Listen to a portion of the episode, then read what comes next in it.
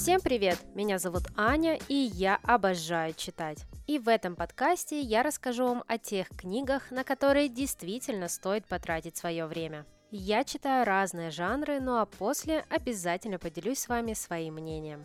Ну что, давайте начнем.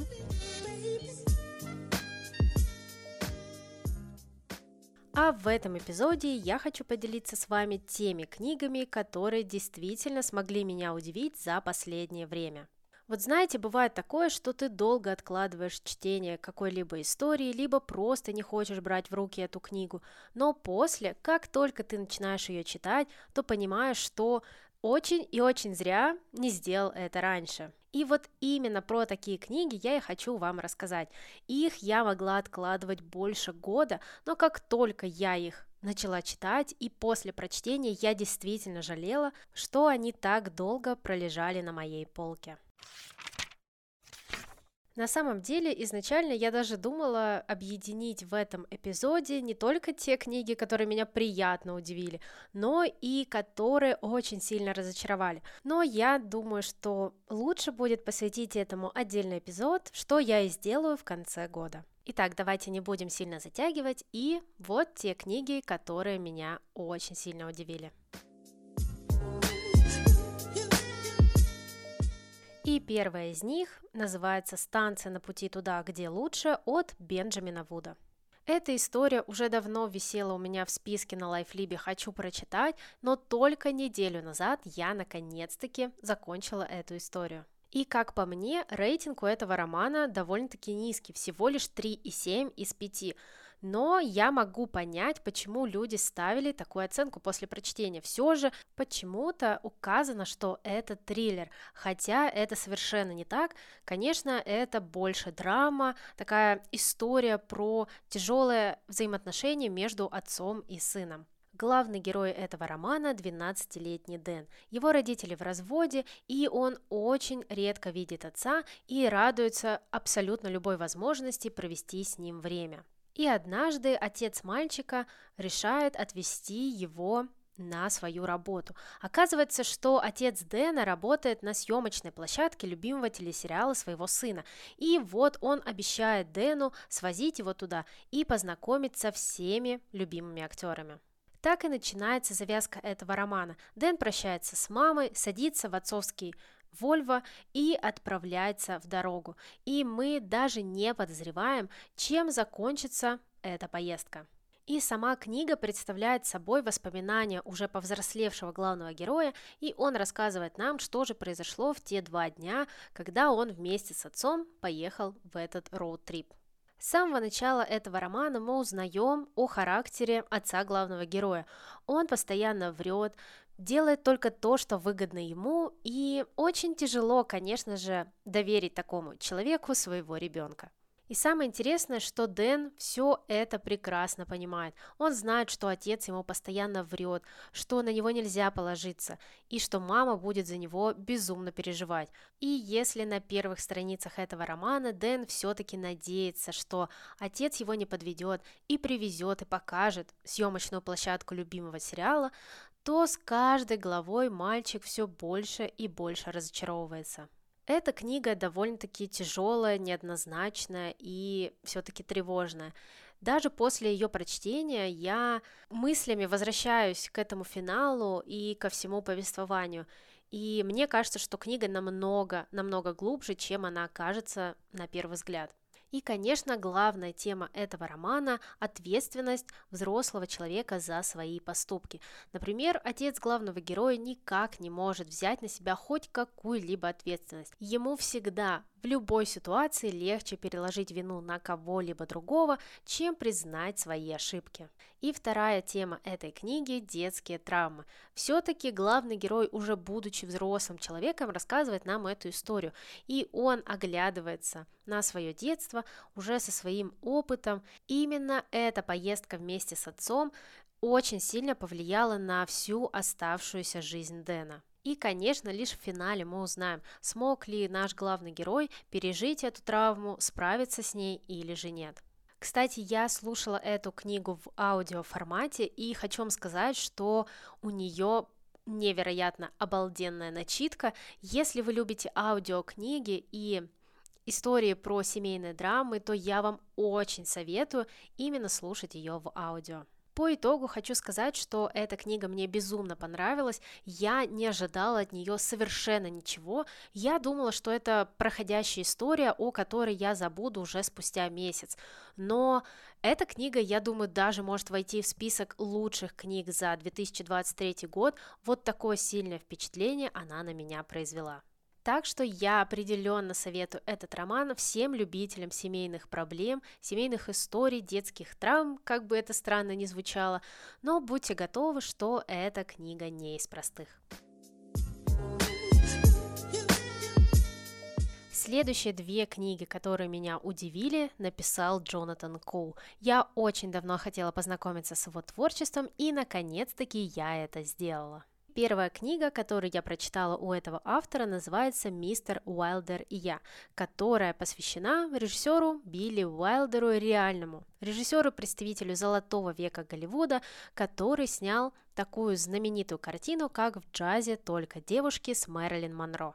Интересно, что Джонатан Коу является истинным фанатом Билли Уайлдера, и изначально он думал написать полноценную биографию, но в итоге сделал выбор в пользу романа. И, наверное, именно это позволило автору рассказать о своем кумире более живо и более правдиво.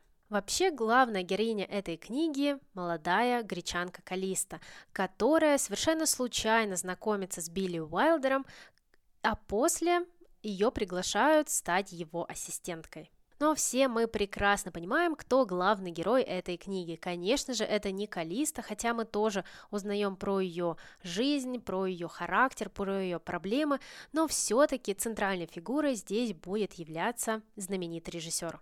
И в течение этого романа мы будем наблюдать за съемочным процессом фильма «Федоры», который рассказывает нам историю погасшей кинозвезды. Мы следим за тем, как угасает карьера, казалось бы, такого гения режиссуры, и даже не из-за того, что Билли Уайлдер постарел, а скорее из-за новых тенденций Голливуда, которые стали уже больше направлены на какие-то блокбастеры, на экшен, чем на создание какого-то такого спокойного, но выверенного кино. Но давайте вместо того, чтобы рассказывать о сюжете, я лучше перечислю вам плюсы этого романа. Во-первых, это, конечно же, такая расслабленная, меланхоличная атмосфера, в которую ты погружаешься с самого начала. Во-вторых, стоит заметить, что это производственный роман, и мы с вами узнаем, как создается кино с самого начала мы увидим, как Билли Уайлдер отбирает сценарий, как он подбирает актеров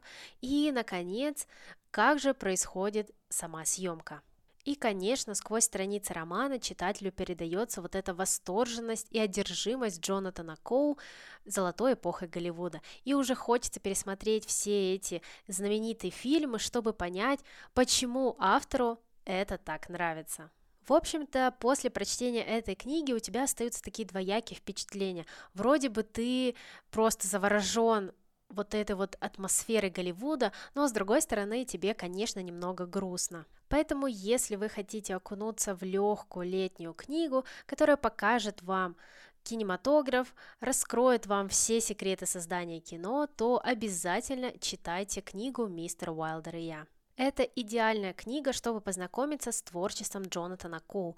Этот роман невероятно утонченный, искренний, чувственный, и я просто была поражена, ведь еще раз повторюсь, я ничего не ожидала от этой книги. Я думала, что прочитаю ее за пару вечеров, и это будет просто приятное такое впечатление. Но я была и правда искренне удивлена, и этот роман стоит того, чтобы потратить на него ваше время. И вторая книга, которую я недавно прочитала у Джонатана Коу, это «Дом сна». Эту историю я хотела, наверное, прочитать еще в прошлом году, даже в позапрошлом, и все откладывала. Как только я ее начала читать, буквально, наверное, месяц назад, то я поняла, что очень и очень зря не взяла эту книгу намного раньше. Если честно, то когда я впервые прочитала аннотацию к этому роману, я совершенно ничего не поняла и подумала, что это какой-то бред. И, наверное, именно поэтому я так долго не могла прочитать эту книгу. Попросту говоря, у нас есть четыре главных героя. Это Сара, которая страдает нарколепсией, Терри, который является журналистом и фанатом кино.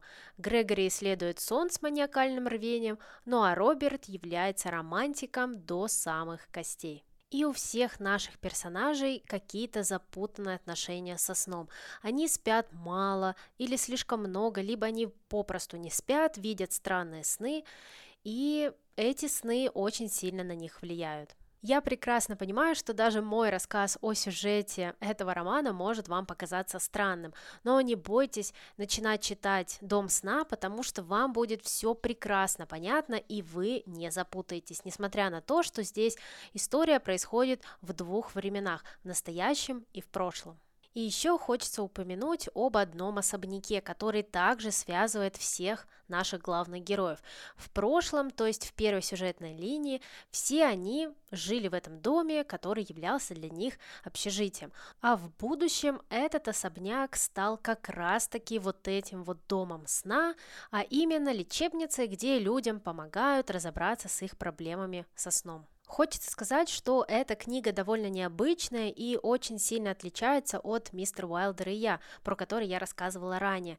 Здесь, например, у Сары проблема со сном, и она не может в большинстве случаев отличить сон от яви. Ну и нам придется вместе с ней ломать голову, что же произошло с героями на самом деле, а что же им приснилось и было выдумкой. Совершенно неожиданно я прочитала эту книгу на одном дыхании. Хочется сказать, что если вам будет тяжело ее читать, то обязательно пробуйте аудиоверсию. Я уверена, что слушая эту книгу, вы ее намного быстрее прочитаете, лучше поймете и прочувствуете всю эту атмосферу. Каждый раз вас будут поражать неожиданные повороты сюжета, и здесь идет тема не только сна, сновидений, но и тема большой любви. Все-таки э, один из главных героев здесь готов сделать абсолютно, абсолютно все, лишь бы заполучить девушку своей мечты. И в финале, я уверена, вы будете поражены, до какой грани может дойти человек, который, ну, я бы не хотела говорить, что он одержим любовью, просто который безумно влюблен. Хочется отметить еще и очень классный юмор Джонатана Коу. Здесь есть такой очень классный баланс между серьезным повествованием и шутками. Иногда ты, правда, будешь смеяться во весь голос, ну а порой у меня накатывали слезы. Поэтому я смело советую этот роман всем любителям психологических триллеров, атмосферных романов про безумную, пугающую любовь и просто странных книг, которые очень интересно распутывать. Так что не бойтесь начинать читать Джонатана Коу, я уверена, что вас больше пугают отзывы или рецензии о его романах, но на самом деле, как только вы начнете читать его книги, то уже не сможете остановиться. А следующая книга уже будет более позитивная, и она называется «Творцы совпадений», а написал ее Йоав Блум. Если честно, то я не имею никакого понятия, почему я так долго откладывала чтение этой книги. Да, я видела довольно-таки разные отзывы. Кто-то говорил, что это невыносимая скука, ну а кто-то рассказывал о том, что книга просто бомба. Ну, поэтому я решила проверить сама и не разочаровалась. Исходя из аннотации, я совершенно не понимала, чего мне ждать от этой истории, но оказалось все очень просто. У нас есть три главных героя, которые работают творцами совпадений. Разбитая чашка кофе, автомобильная авария – все это делают наши главные герои. И пока мы думаем, что все совпадения случайны, Гай, Эмили и Арик это успешно опровергают. Здесь автор очень классно показывает нам работу творцов совпадений. Мы узнаем, как они к этому готовятся, как они получают задания и вообще, насколько же это сложно организовать любое, даже малейшее совпадение. И вторая тема в этой книге, конечно же, любовь, куда уж без нее. Здесь наш главный герой раньше был воображаемым другом, ну а теперь стал творцом совпадений. Тогда он успел влюбиться, ну а теперь он не знает, как выглядит его любимая. Получится ли у него найти эту девушку? Вот главный вопрос. В общем-то говоря, я даже не знаю, что еще можно сказать о сюжете, чтобы не проспойлерить вам его и не испортить все впечатление. На самом-то деле, эта история довольно легкая и читается невероятно быстро. Ну и хочется отметить то, что автор, как всегда, очень подробно нам расписывает мир, в котором живут творцы совпадений, и как одно совпадение может вытекать из другого. В общем, здесь все учтено. Не стоит возлагать уж слишком большие надежды на эту небольшую историю. Все-таки книга довольно короткая, легкая, да и читается она ну просто в лед. Поэтому, если вы ищете какую-то ненапряжную историю с классным юмором, то я вам настоятельно советую прочитать «Творцы совпадений». Вас ждет очень легкая, волшебная книга о любви и случайностях, которые все-таки не случайны. Следующая книга, про которую я хочу вам рассказать, называется «Рассечение Стоуна» от Абрахама Вергеза.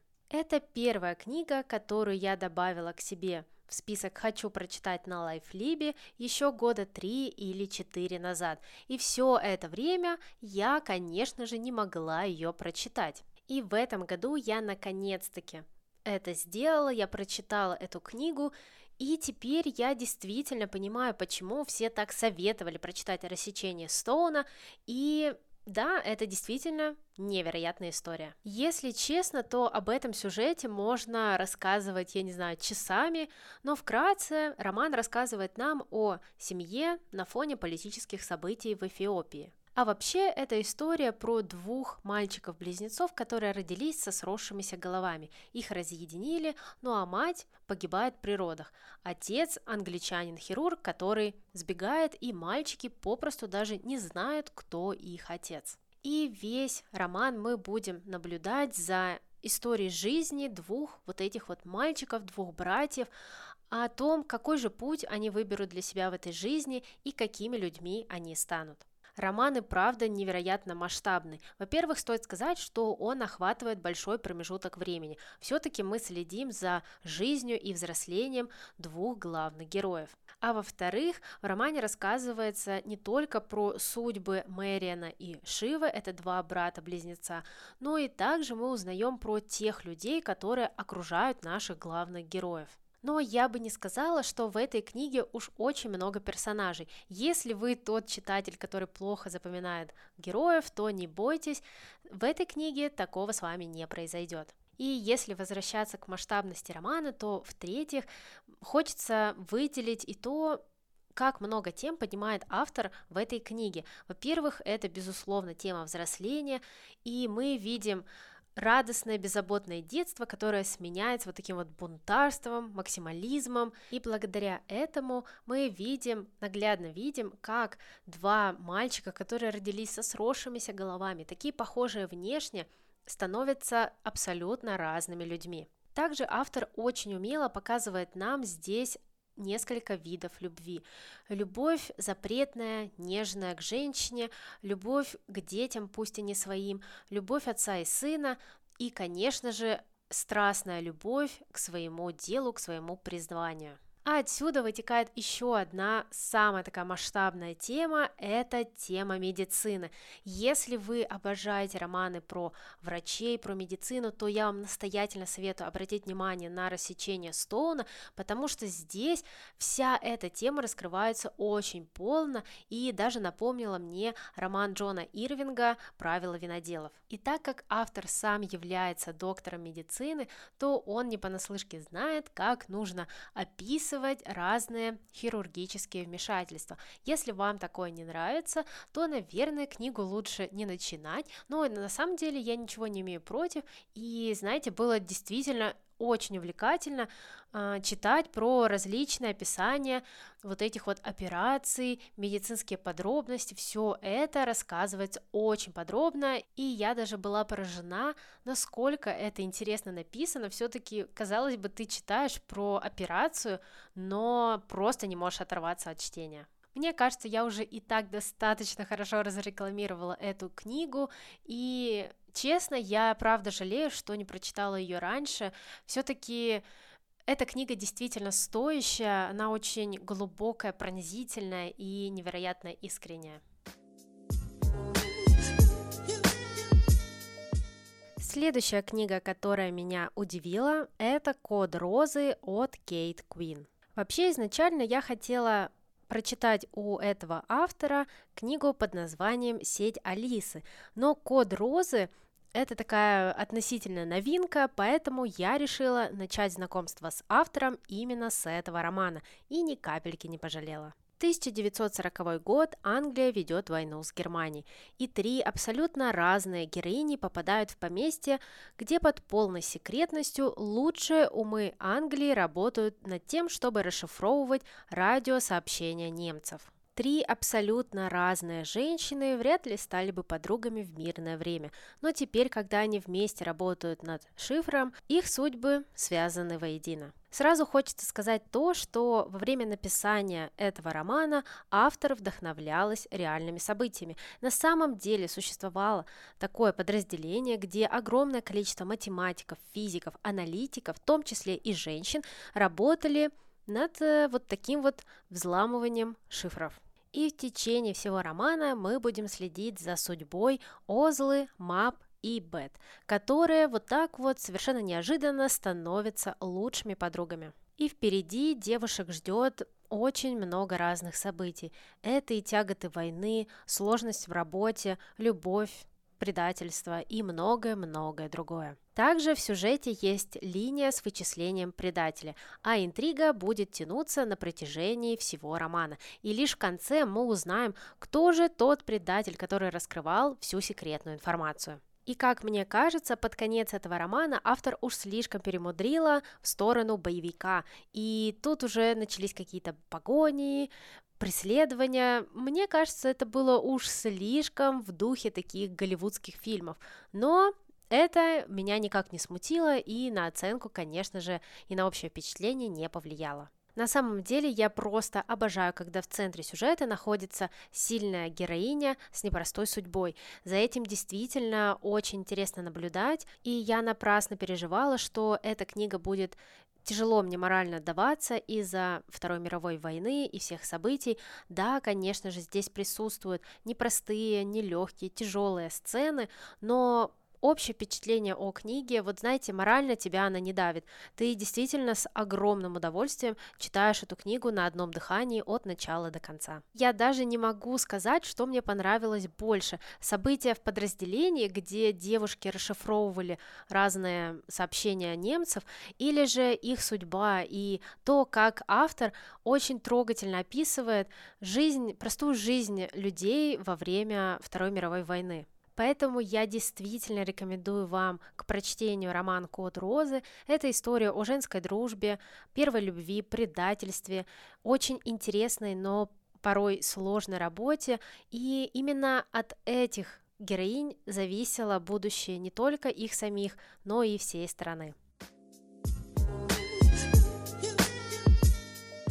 Еще одна книга, которую я откладывала несколько лет и боялась начинать читать, «Незримая фурия сердца» от Джона Бойна. Сразу же хочу предупредить, что в этой книге будут нетрадиционные отношения, поэтому если вас такое не устраивает, то, конечно же, книгу эту вам лучше не читать. Этот роман рассказывает нам жизнь Сирила Эвери, который прожил долгую, сложную жизнь, и вся эта жизнь была полна несправедливости, лишений, разочарований, одиночества, но и, конечно же, счастливых моментов и любви.